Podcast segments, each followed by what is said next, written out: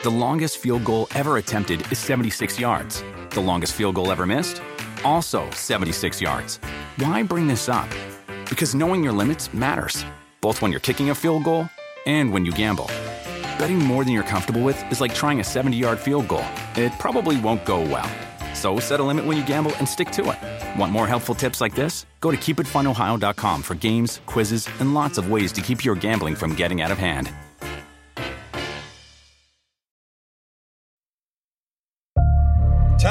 Talladega Super Speedway, the final restrictor plate race. Drivers, start your engines and get lit. Green is in the air. We're underway. Oh, look out. Yes, and 48, Jimmie Johnson. And it has been a Stewart Haas dominated race. Oh, we got a spin. Down the back straightaway. Kyle Larson around, and Kevin Harvick wins stage two. Jamie McMurray into the outside wall and plowed into the grass and is stuck in the infield. We got a crash in the back here in turn four. Into turn four, the come out. It's going to go to overtime. One more time around. Will have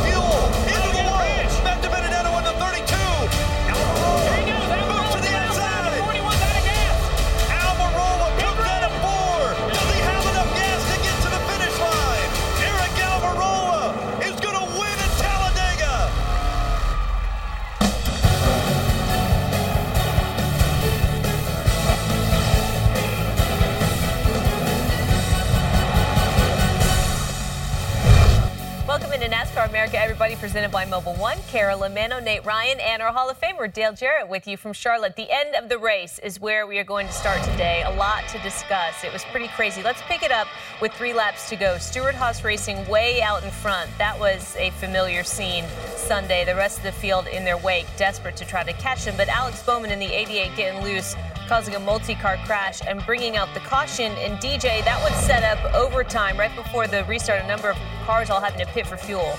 Yeah, these drivers had their hands full with the handling of the cars, but then as they were coming to, for this final restart, uh, Brad Keselowski, Kevin Harvick, Ryan Blaney all had to duck onto pit road. They were out of fuel, and then uh, with after getting the white flag, we see this accident take place down in turn one. A lot of people wondered why they didn't throw the caution, but uh, never was it mentioned. Drivers had to race back here, Nate. Yeah, and then unfortunately for Kurt Busch, cars weren't finished running out of fuel. He runs out of fuel while in the lead, and that hands the victory to his teammate Aric Almirola. Kurt Busch doesn't get that elusive first win at Talladega. It goes to Aric Almirola instead. Aric Almirola running fourth behind all of his teammates for the majority of the day, but man, did he pass him on the high side when it counted as he goes on to his first Cup Series win in four seasons. A validating win for Almirola and Stewart Haas Racing. Aric Almirola ended a 149 race winless streak, and all four SHR drivers now have wins in 2018. His teammate Clint Bowyer finished runner up, Ricky Stenhouse Jr. finishing third to lead the non playoff drivers. Sunday's finish left a lot of playoff drivers with bad results. Kurt Busch's fuel woes sending him to 14th at the finish, and then Martin Truex Jr. ended up in 23rd after getting damaged in that last lap crash. Almirola, on the other hand, through to the round of eight. That is so awesome at Talladega. You guys are awesome. Man, I've been so close so many times this year. And the Smithfield team, everybody believing in me, Tony Stewart, Gene Haas, for giving me a chance. Ah, four or five times this year, I feel like we've had a shot to win and haven't been able to seal the deal. And to, to come here, a place that I love. I've uh, I won an Xfinity race here last year, and I just love racing at Talladega. And I came to the track with the mindset that we're going to go race and we're going to go give them hell. And if we wreck, we wreck, and if we win, we win. And we won. You did it, buddy. We won. And what a what a cool what a cool time to do it too. Smithfield did this awesome promotion with Bacon for Life. Somebody's going to win Bacon for Life, literally Bacon for Life. What a team effort too. There's 400 employees back at Stewart Haas Racing. There's close to 200 employees at Roush Yates Engine Shop. Thank you.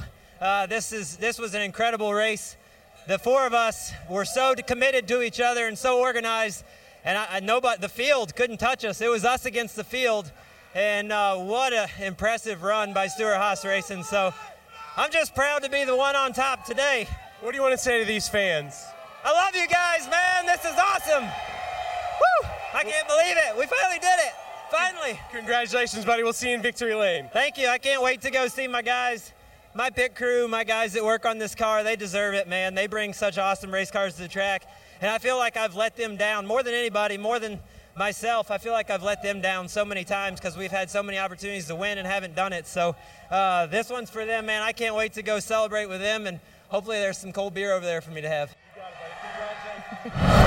That is why we do the burnout interview. That energy simply cannot be replicated. Almirola joining Chase Elliott in the round of eight, entering next week's elimination race at Kansas. They are only the two drivers who have locked themselves in. Penske teammates Brad Keselowski and Ryan Blaney entered Talladega above the cut line. Both find themselves in red with just one race left in the round of 12. And Nate, validation seems like exactly the right word for Aric Almirola, especially because at the forefront of his mind right. after the bacon challenge and saying that this is awesome, this is amazing, he went straight to his teammates saying that he he feels like he has let them down time and time again. Right. and He becomes the fourth driver at Stewart-Haas Racing to win, but most importantly, the fourth driver to win in his first year with the team, and that compounded with the fact that he almost won Daytona, he almost won New Hampshire, he almost won at Dover, he almost won at Chicagoland. I mean, so many near misses at the team where he was expected to win and everybody else already had one, uh, you could just see the, the weight lifted off his shoulders. DJ, it's hard for somebody that's not a driver to understand what it's like to snap a winless streak that is as large as the one that Aric Almirola was finally able to break. I mean, what help us understand what that means to a driver. Yeah, you know, every all of these drivers are, are, good race drivers that you put out there. But what we're seeing is that there's a lot of excellent drivers that, given the right opportunity, uh, can get the job done. And I think that Aric Almirola, you see Clint Bowyer there this year uh, with with Stewart-Haas. Also, uh, they've been put in the right situations, you know, and, and trying to find that right mix for a driver. Uh, you just never know when that is. You keep trying to put yourself in that position. And you know, Clint Bowyer uh, went a year at least there uh, where he was not in contention whatsoever, but he knew what was on the horizon for him, and he was willing to take that chance. Aric Almirola uh, spent some time at Joe Gibbs Racing and, and then moved over to Richard Petty Motorsports and, and just basically uh, leveraged everything to, to go have the opportunity at Stewart-Haas. So these guys find themselves in good position. He got there at the right time. Uh, from a driver's mindset, you know, you, you, you, like to think that you can close the deal about 25 to 30 percent of the time. Well, Aric said that there were four other chances. This was his fifth chance to make that happen. That's 20 percent. When you do that, that's pretty good, uh, especially with the level of competition now. But the, the weight lifted off his shoulders, just incredible. Moving on to the next round, you could see and hear the excitement in his voice for good reason reason. Uh, he didn't come into this year thinking about being one of the eight drivers in the round of eight. He came in just wanting the opportunity to compete at a high level. He's been able to do that, and he's shown it's not just restrictor plate tracks. I know that's where his two wins have come, but he's put himself in position at other tracks, and, and that's what makes him dangerous in these playoffs. I will say this the winner at Kansas next week that we interview uh, at the start finish line, they've got a tall order. Aric just gave away bacon for life. I don't know how you top that. By the way, you at home can still enter that competition. We found out last night on Victory Lap. You have until December to try to win Bacon for Life. It's something we're very excited about here on Victory Lap on Sunday night. Uh, like we just saw in the highlights, a lot was made after the race about NASCAR's decision not to throw that caution that would have ultimately affected Kurt Busch and Ryan Blaney. So let's hear from both of those drivers, along with NASCAR's Executive Vice President Steve O'Donnell. We ran about three extra laps under caution for some reason. I don't know why. Um, that ended up running us out. I don't know. I thought we saved enough. Apparently not. But um, just a full hard day worth of work uh, ruined the last two laps. There was two missed calls though by NASCAR at the end. Why would we have an extra yellow flag lap? Beyond me, the track was ready to go. And at the end, you know, once we cross the white flag, if there's a wreck and an ambulance needs to be dispatched, I've been on the other side of that where I was racing coming back to win the race, and they said, well, we had to dispatch an ambulance. There was two cars dead in the water down there. Chase Elliott's safety is of my concern, and so was the 32 car. So it's a, it's a human call. There's there's rules that need to be stricter at the end of these races. We're running a race. You know, we're not monitoring each individual team's communication on where they're at on fuel. And if we did, a lot of them uh, wouldn't actually be telling the truth at times during the race as well as to where they are. It was a caution that we moved as quickly as possible. Uh, once we were able to open pit road, we did, and then ran through the normal cycle. The race on Saturday was in front of the field. You saw you know, a couple wheels get off the ground, and anytime you're going to have more and more of the field driving into that caution, we felt the need in that case to uh, to throw the caution. And you know, we always want to try and end under green, but in that case, we just felt like we couldn't. And then on Sunday, you know, very similar in terms of you know a car hitting the wall, but where it happened was different uh, in terms of you know where the field was. The car that uh, the 32 car then kept rolling which is certainly a sign for us that uh, we're okay to keep going. The nine car, where it stopped, was right in front of our safety vehicles and, and had communication from the tower that uh, that car was in good shape. So we elected to uh, not throw the caution and, and finish under green. Our first job is always to make sure everybody's safe, and we felt like we did that in this case. Certainly go back and, and review it like we always do, but uh, you know, stand by the call and thought it was the right one. That was O'Donnell appearing on Sirius XM NASCAR Radio's The Morning Drive a little bit earlier today.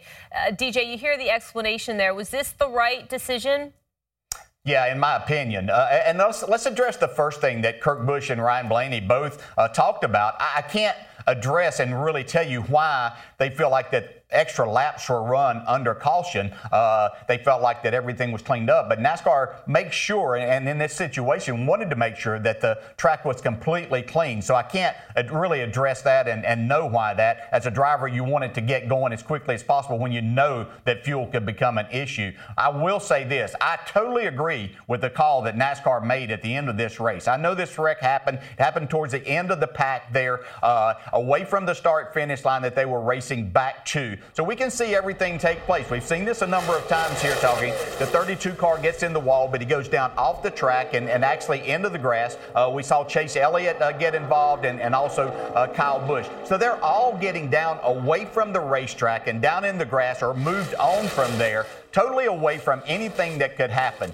Now, I know the fans have, have said for years they want to see these races end under green conditions, back to the checkered flag. Many people in the media have expressed their concerns about the, the caution being thrown at times and not letting the race play out. This was a perfect example and opportunity for NASCAR to do that. They have done this in the past, more when wrecks have happened on the backstretch where the racing's not going to get back to where that incident took place. Everything was fine with this. And what I'll say is, you can't can't have it both ways. If you're going to ask NASCAR to, to get in this situation and make a call to let this end under green and race back to the start finish line, then you can't complain whenever something happens. It, it can't be doing both ways. Yes, it is a call that NASCAR has to make. I, I understand what Kurt Busch is saying there, and I understand his frustration. From a driver's standpoint, uh, you, you hate that these things go against you. You're just hoping, and NASCAR tells drivers this all the time, you hope that things will even out somewhere down the way and, and he'll get the benefit of uh, a call in this type situation before. So I applaud NASCAR for letting them race.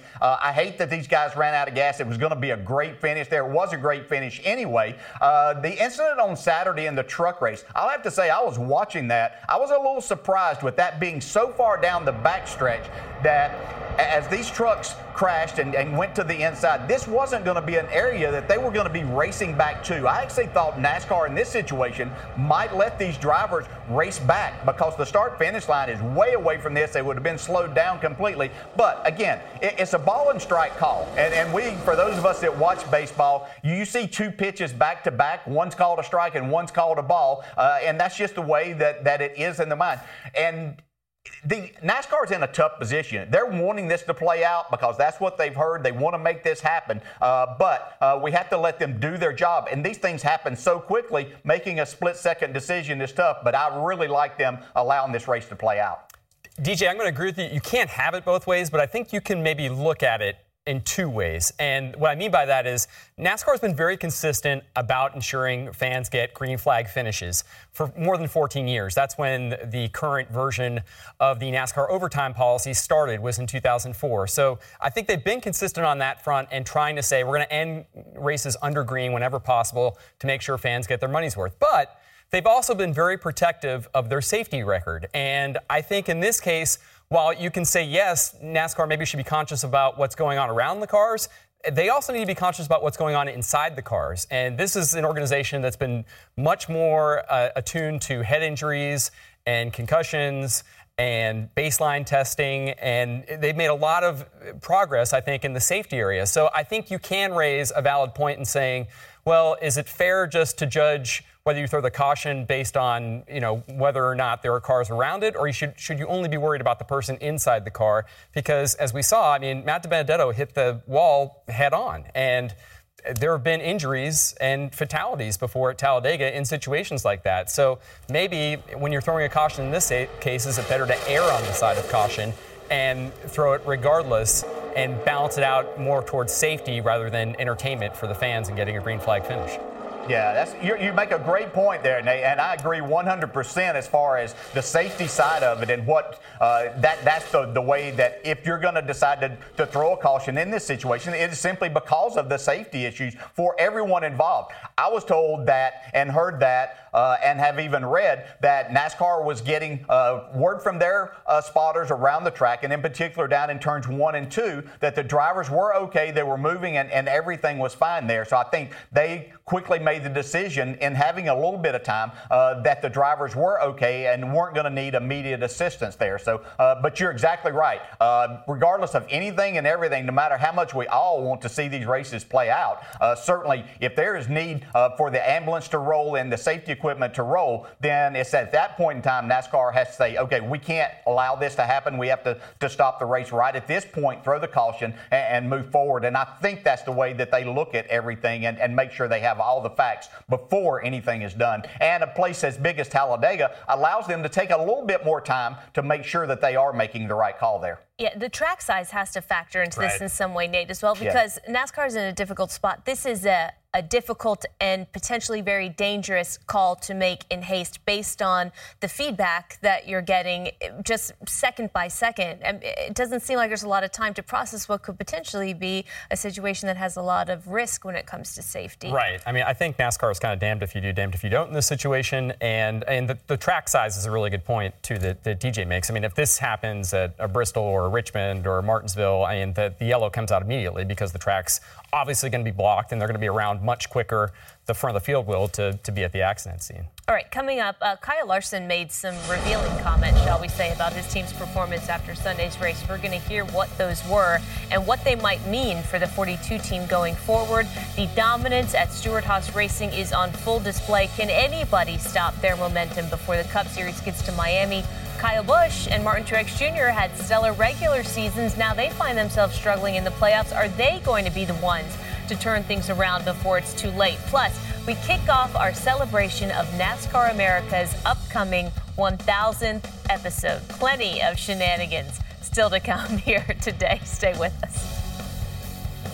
NASCAR America is brought to you by Mobil One Annual Protection. Proven protection for 20,000 miles.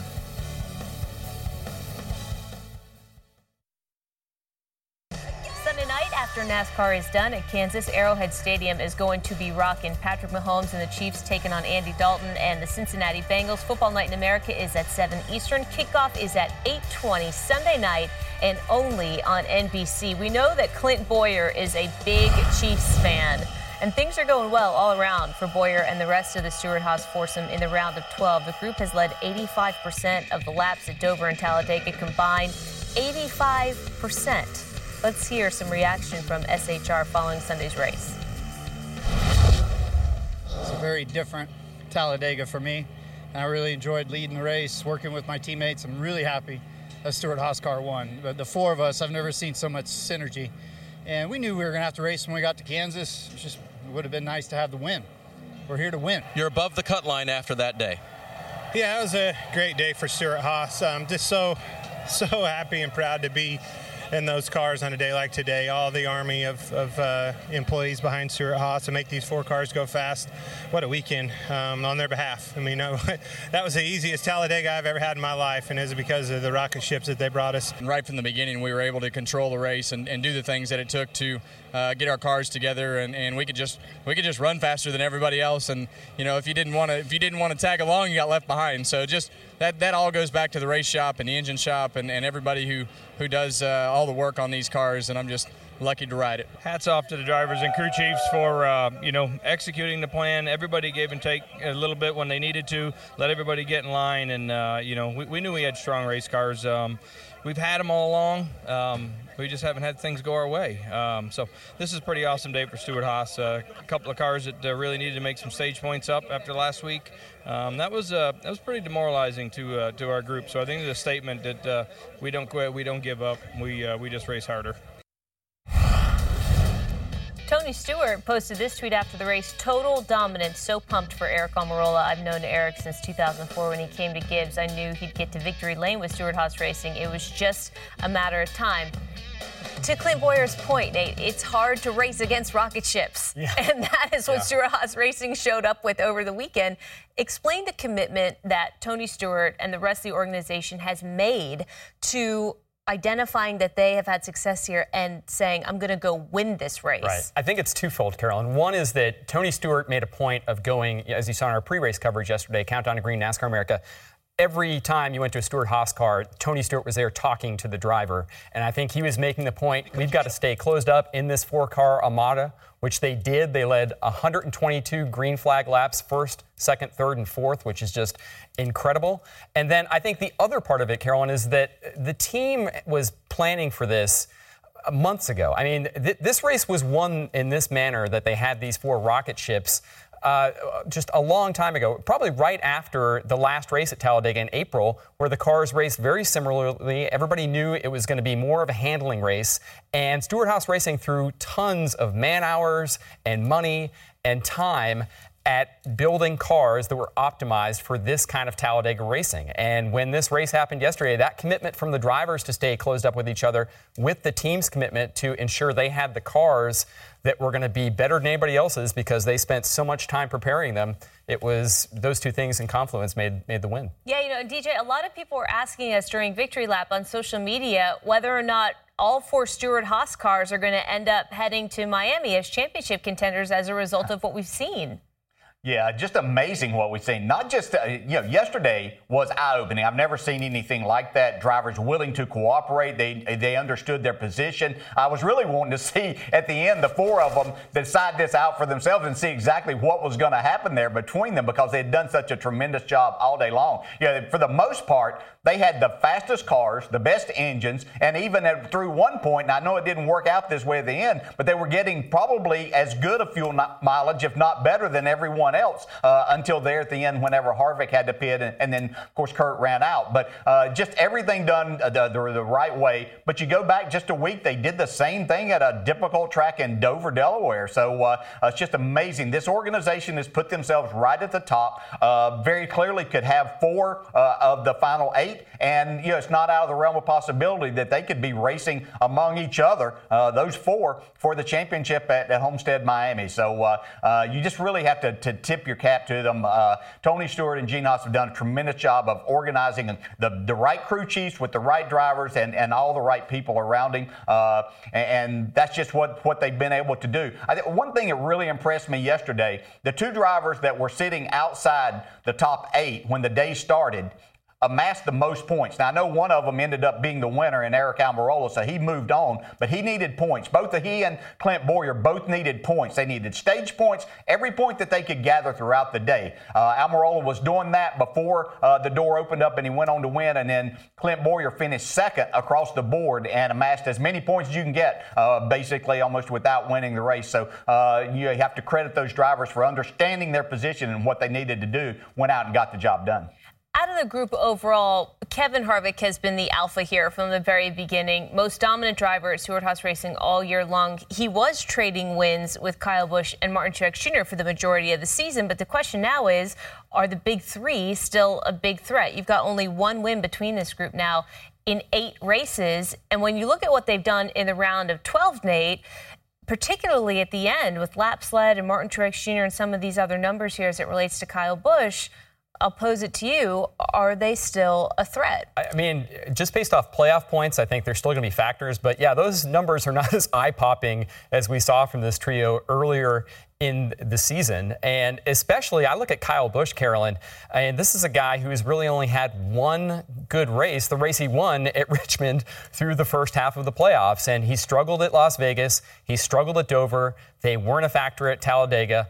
I think if, if you're looking for some good news as, as a Kyle Busch fan, if you are one, it, it, lays out better for him from here forward. The first five tracks are essentially outliers to some degree. With there's not going to be another Roval, obviously. There's no Dover. There's no plate race remaining, and Vegas is the only track that really is a predictor, I think, for the rest of the playoffs. You have three mile and a half tracks like Vegas, Kansas, Texas, Homestead, Miami Speedway over the final five races. So. If you're and Kyle Busch has one at Martinsville, he has one at Phoenix. He's the defending winner at Martinsville. So I think there are signs there that it lays out well, but so far, it has not gone well for Kyle Busch. And he's got 55 playoff points, so you can't discount that. That still makes him a factor in getting that Final Four. But if, he, if the team continues to run the way they have the first half, it might be an uphill battle that we weren't expecting for that team. DJ, I feel like Nate is exactly right that the tracks here are the key. Yeah, I think you're exactly right, and, and makes great points there uh, about all of these and, and what to expect. You know, I said before the playoffs started that I thought Las Vegas was going to give us a really good glimpse in to wh- what to expect from these drivers and teams. Who was ready for this uh, as we move forward? Uh, and, and, I thought that the Ford showed that they were ready. I thought Stewart-Haas Racing has showed us from the very beginning of these playoffs that they had everything prepared and were ready for every type of track that was going to be uh, thrown at them. Uh, Kansas has been a track that over the years, I know Kyle Busch has won at every track, but uh, over the years, uh, it's been a place that has been tough on him. Now, on the other side of that, Truex has won two of the last three, and and uh, is very good there. Can they rebound this weekend and really make something and show us that they are still in contention? Kyle Busch's body of work uh, that he did in the regular season and, and doing everything right with the wins, getting finishes, uh, winning the regular season, and amassing all of those playoff points certainly is going to help him uh, in this situation. But uh, they've got some work to do if they plan on uh, competing with these Fords because right now they have everything from the aerodynamics to the engine working in their favor. All right, coming up, we are going to focus in on Chip Ganassi Racing and Kyle Larson, like we promised earlier in the show. Frustrating round of 12. It continued on Sunday. Can the 42 team recover and save their season next week at Kansas? Kyle Larson, unfiltered, when we come back.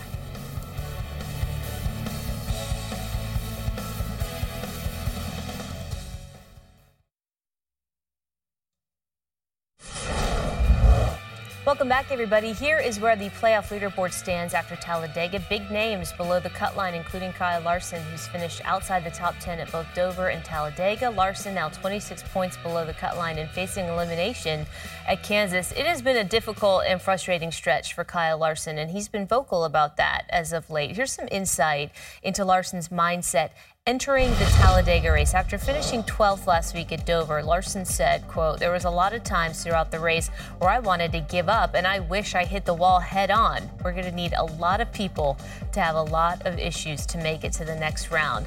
That was last week after finishing 11th yesterday. Here's what he told Dave Burns. I don't know. It doesn't uh, really matter, I guess.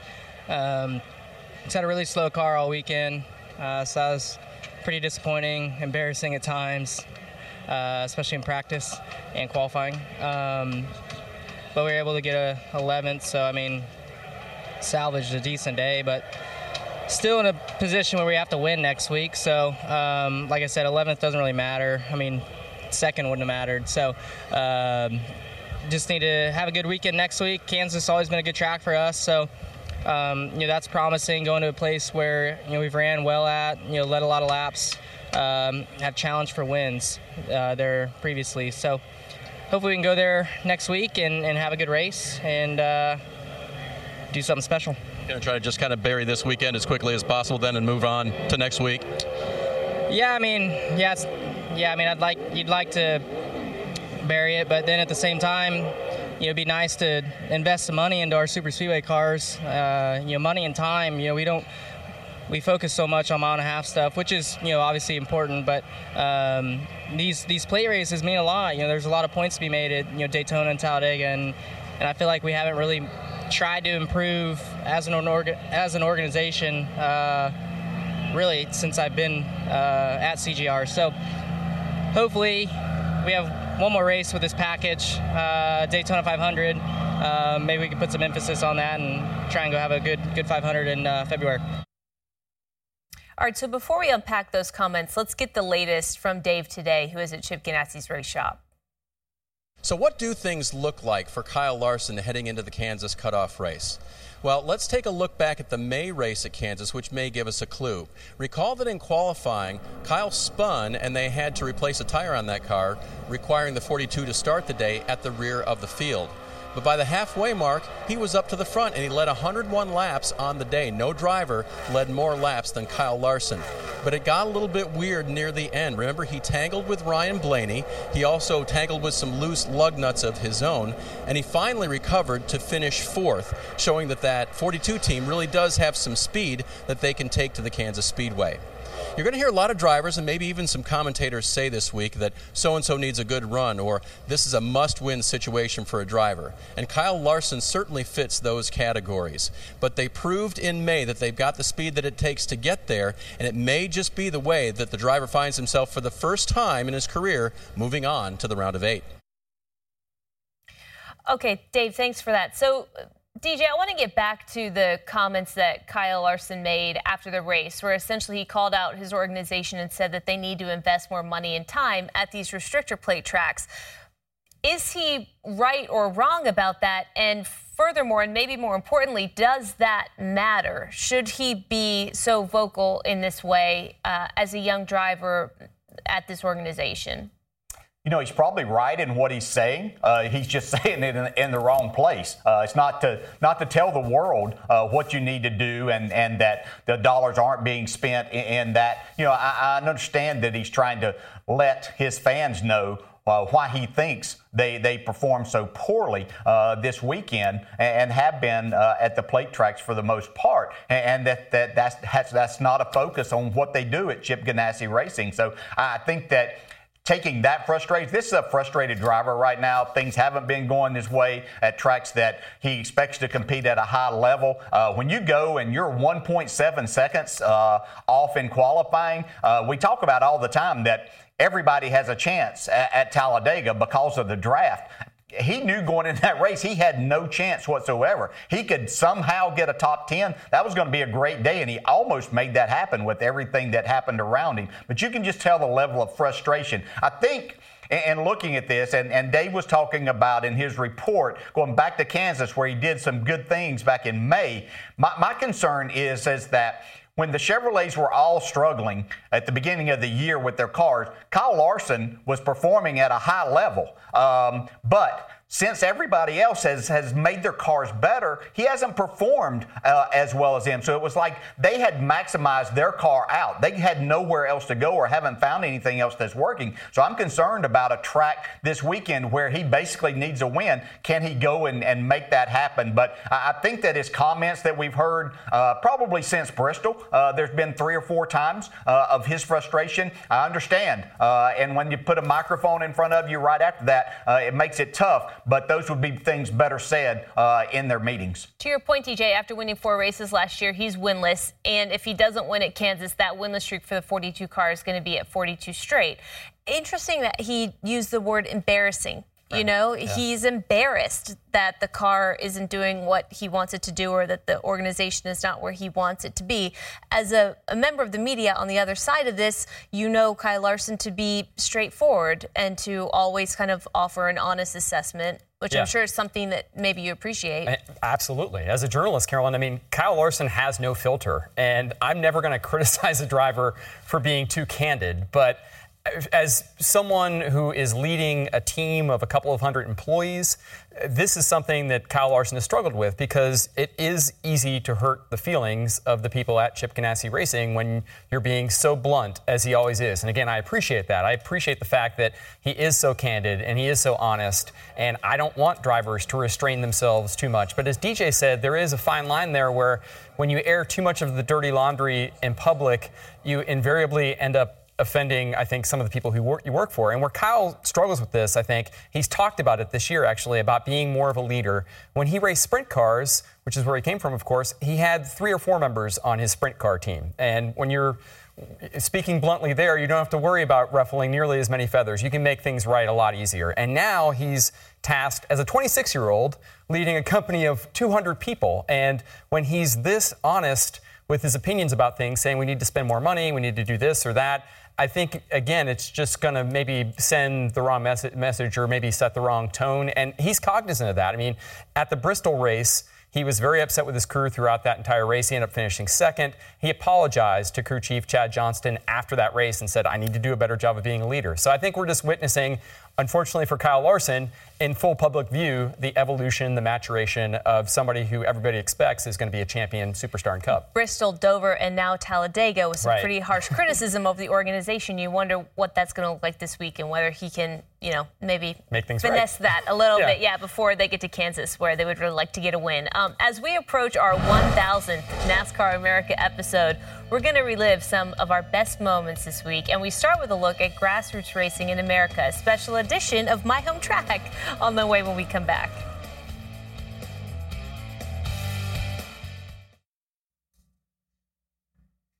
The Monster Energy NASCAR Cup Series playoffs blown into Kansas this weekend on NBC 30 years after his father won it all. Chase Elliott wants to win his own championship. So who is going to join Elliott and Almirola in the round of eight? We are going to find out Sunday, 2.30 Eastern on NBC. Hey guys, this is Bubba Wallace, and I just want to say congratulations to NASCAR America on their 1,000th episode. Cheers, and here's to a thousand more. Hey, it's Clint Bowyer. 1,000 episodes of NASCAR America. Appreciate your guys' coverage of our sport. You make us all look good. Continue the hard work. Thank you. That's really nice. We are celebrating a big milestone this weekend on NASCAR America, our 1000th show. Over the last few years, we've really worked to showcase different aspects of motorsports and have some fun along the way. And one of the things that we really did well is My Home Track, the journey that we took across America to showcase grassroots racing across the country.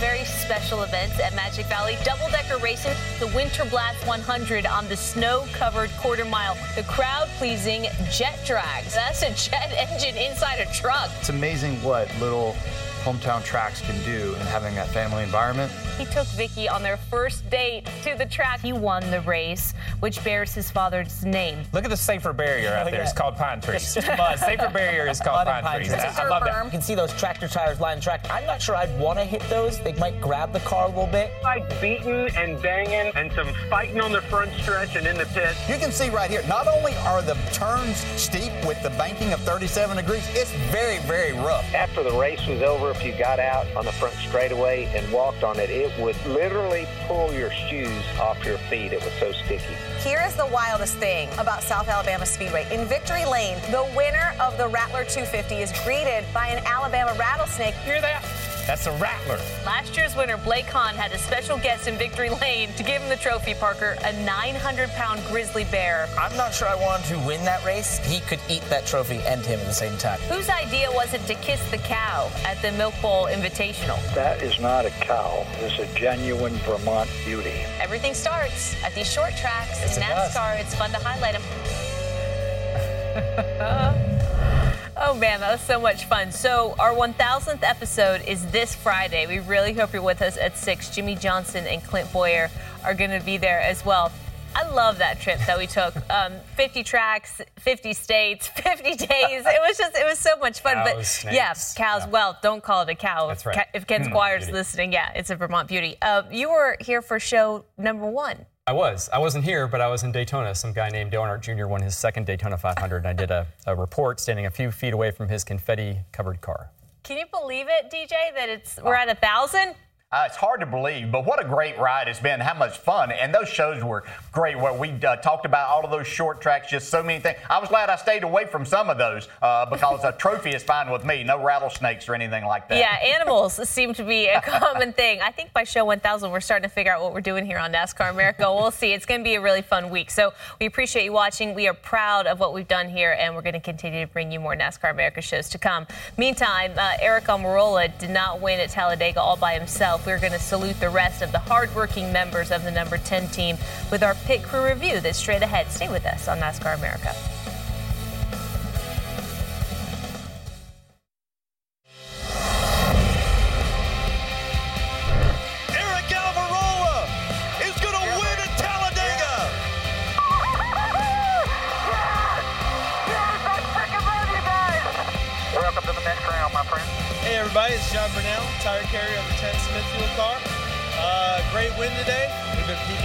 Time, so it's been fun as a group. Johnny's doing a great job, Eric is, and uh, I'm proud of everybody on this team. So I think now that we finally broke through, I'm looking forward to the next few races. I feel like we're a strong team, so uh, everybody's a believer on this team. Really, really looking forward to the end of the season. So thanks to everybody, all the fans out there, and uh, we'll be sure to get it done for you guys. After coming so close on several occasions in 2018, the 10 team finally getting to party in victory lane at Talladega. It was also the first win for Johnny Klausmeier as a full-time crew chief. Back in 2016, he won as Kurt Busch's interim crew chief at Pocono. Almirola was one of three playoff drivers who finished in the top 10 at Dega. The other seven were non-playoff drivers. As we check in once again with Dave Burns. Well, there's always a few good stories outside the fate of the playoff drivers, and Talladega was no exception. Ricky Stenhouse Jr. came into the weekend really hoping not to mess up the efforts of any of the playoff drivers. He didn't do that, and by the end of the race, he had a full tank of fuel and was pressing other Fords toward the front. Stenhouse ended up finishing third. In sixth position, AJ Allmendinger. AJ told me before the race, I go to bed nervous at Talladega, I wake up nervous at Talladega. This place scares me to death, and I have no idea what's going to happen. Well, what happened was teammates playing the drop back strategy and going forward at the end. Again, Allmendinger ended up charging to sixth. Question for you How did Jimmie Johnson finish seventh after bouncing off the wall on lap 63? Answer I don't know. Something about never stop improving comes to mind, or perhaps a little bit of magic left in the Jimmy and Chad era. And Regan Smith finishing 10th in the 95 car. He ran through the treacherous waters of Talladega like Ramius navigating the Red October through Red Route 1. A great run for Smith, again subbing in the 95 car. And what about our broadcast colleague and part time driver, Brendan Gaughan? Remember back at Daytona, he finished 12th. Sunday at Talladega, another 12th place finish. No one embodies having fun behind the wheel like Brendan Gaughan, and no track underscores the unpredictable nature of NASCAR like Talladega.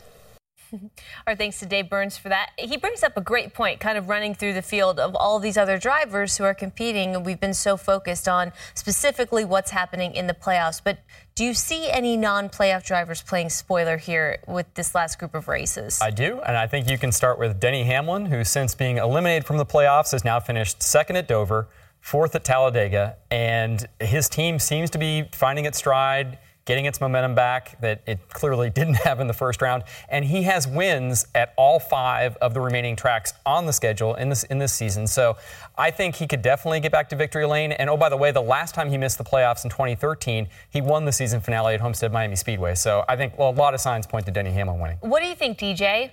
Yeah, that's a great point, Nate. Uh, Denny Hamlin right there. Where was this Denny Hamlin in that first round? This is what we all expected, you know, to be here battling and, and moving into the round of eight. Didn't happen. Uh, know it's difficult, but uh, nice to see him running better and could definitely be a factor in there. I think you have to look down the road at Martinsville, uh, which will uh, be a, play a big part uh, in who's moving on.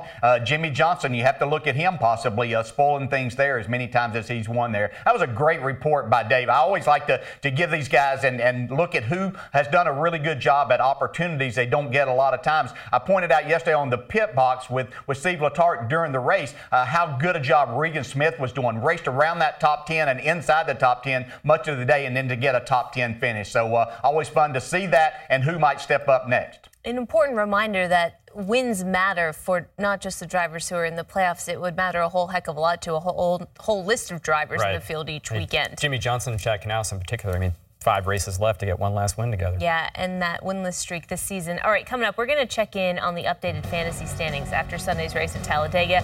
Which member of the NASCAR on NBC team sits atop the leaderboard at the halfway point of the playoffs? Find out next.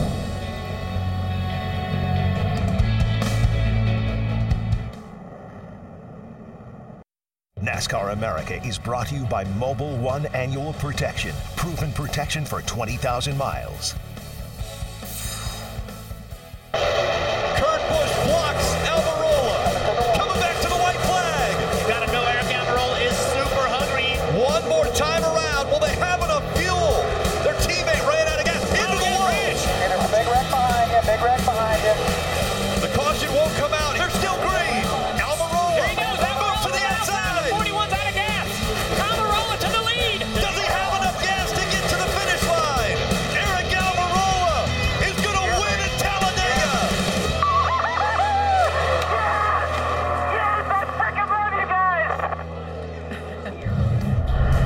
Yourself a pat on the back at home if you had Aric Almirola on your NASCAR Fantasy Live team.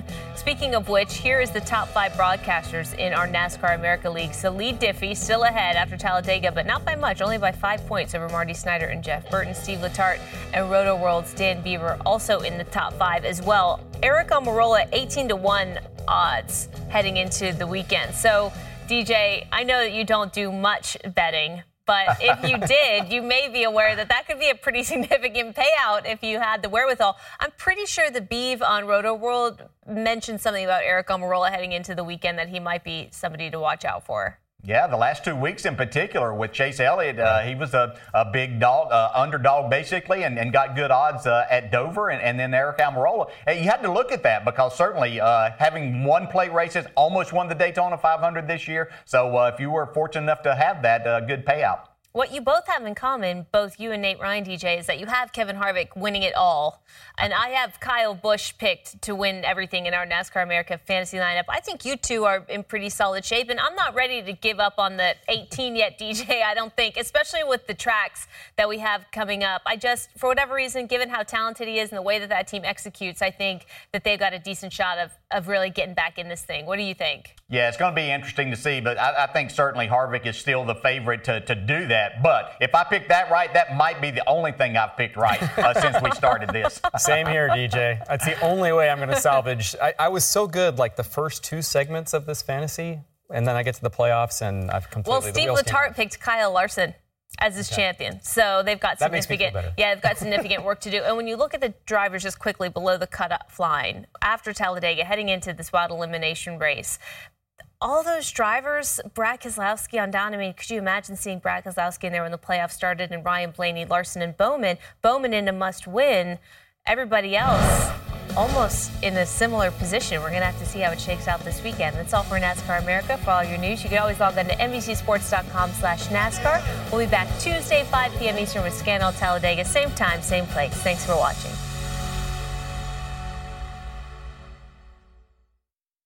The longest field goal ever attempted is 76 yards. The longest field goal ever missed? Also 76 yards. Why bring this up? Because knowing your limits matters, both when you're kicking a field goal and when you gamble. Betting more than you're comfortable with is like trying a 70 yard field goal. It probably won't go well.